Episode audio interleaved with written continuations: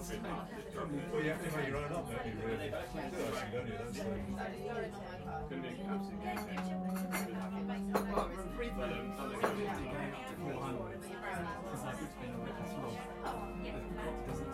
Yeah, well, I, I have from to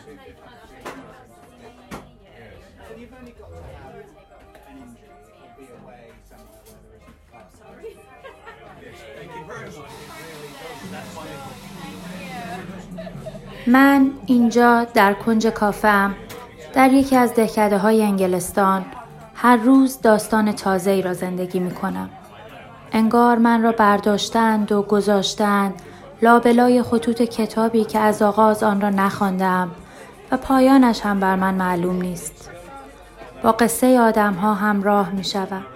گاهی به گذشته برمیگردم و گاهی فقط نظاره می کنم. با هر عکس و خبری که از ایران می رسد تپش قلب می گیرم و مثل همه مهاجرها دلتنگ می شوم.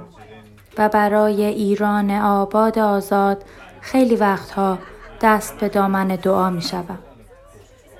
داستانهای کافه یک فنجان آرامش در فصل اول همه پیش از کشته شدن محسا امینی نوشته شده است.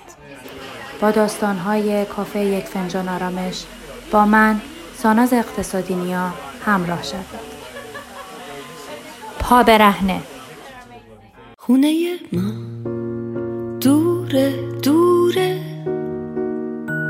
پشت کوها. یه صبوره. پشت دشتا. یه تلایی پشت صحرا های خالی. خونه ماست. اون بره آب. اون بره موجای بیتاب پشت جنگلای صرفه توی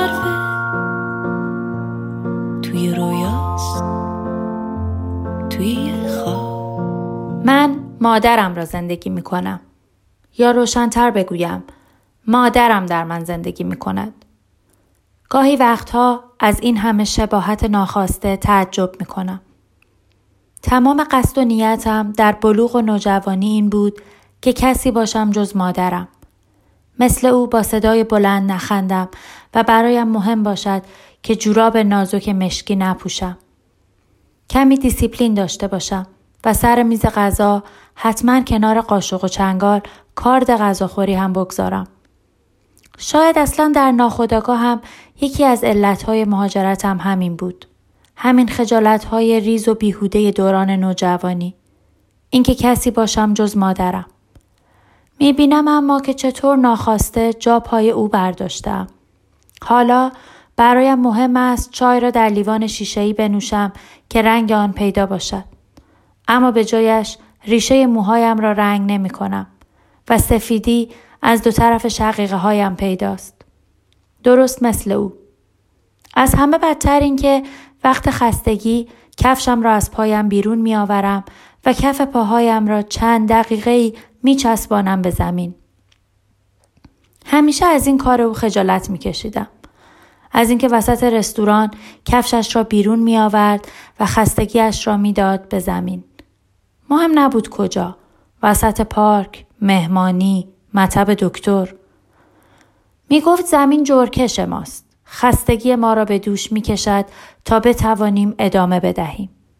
حالا مثل او آخر روز که زیاد روی پا ایستادم کفشم را در می آورم و پا برهنه روی زمین چوبی کافه راه می روم. پا برهنه زمین را جارو می زنم. روی میزها دستمال می کشم و لیوانهای شسته شده را می گذارم سر جایشان بالای دستگاه قهوه. مایکل دوچرخش را تکیه می دهد به دیوار آجوری دم در و به من پا برهنه می گوید من عاشق همین روح رهای شما شرقیا هستم. من اینجا کنج کافم در یکی از دهکده های انگلستان انگار نماینده تمام مردم شرق هستم. تمام مردم ایران. من را که می‌بینند می‌گویند شما ایرانی ها خیلی سرزنده و بشاشید. همیشه در حال خوشوبش و خنده با بقیه هستید. انرژی مثبت دارید. هر وقت این حرفها را به من می‌زنند یاد اکبر آقای سوپری میافتم که سر چهارراه پایینتر از خانه ما مغازه دو دهنه بزرگی داشت و همیشه خدا سگرمه هایش در هم بود. پشت پیشخان مغازهش می ایستاد و با شاگردش آذری حرف می‌زد و بلند بلند دعوایش می‌کرد. من که آذری نمی‌دانستم اما معلوم بود دارد دعوایش می‌کند. پیشانی پسر غرق جوش بود و زیر بغلش عرق می‌کرد و روی پیراهنش رد میانداخت. پسر هر بار از ما خجالت می‌کشید. از من و مادرم و احتمالا خیلی از مشتری های دیگر.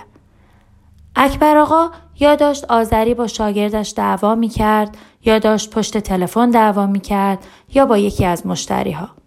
دعوا هم که نمی کرد با اخ به اخبار تلویزیون نگاه می کرد. مادرم دلش نمی‌خواست از اکبر آقا خرید کند. به او می گفت مرتیکه اونق.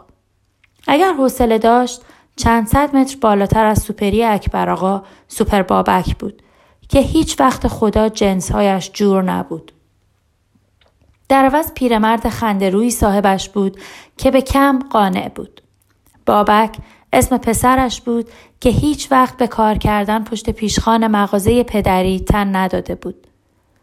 با گلایه به مادر می گفت که پسرش شاعر شده، درس ادبیات می خاند. نگران بود پیرمرد که شاعری کار نمی شود. مادر دلداریش می‌داد که زمان عوض شده و نمی شود بچه ها را با تو سری مجبور کرد حرف پدر و مادرهایشان را گوش بدهند.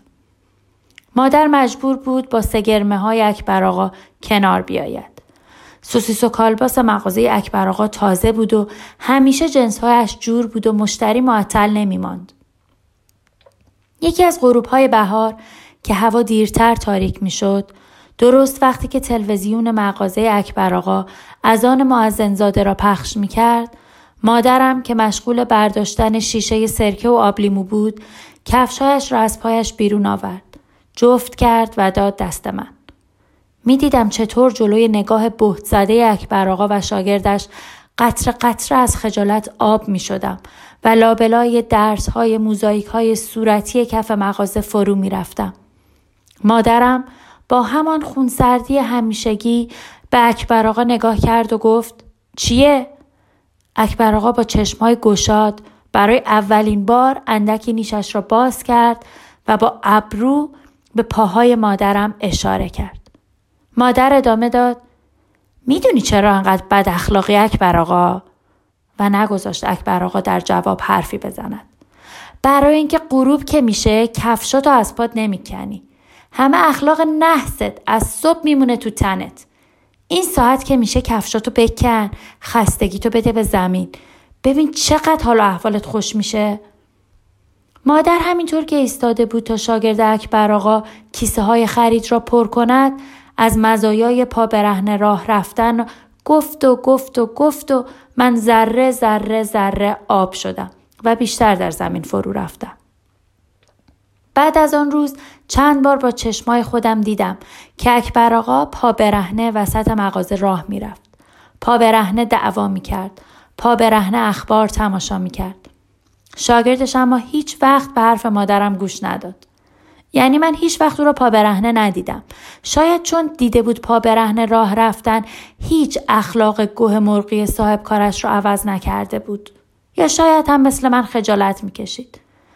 حالا من که تمام عمر در کوچه و خیابان از این کار مادر شرم زده بودم پا جای پایش برداشتم.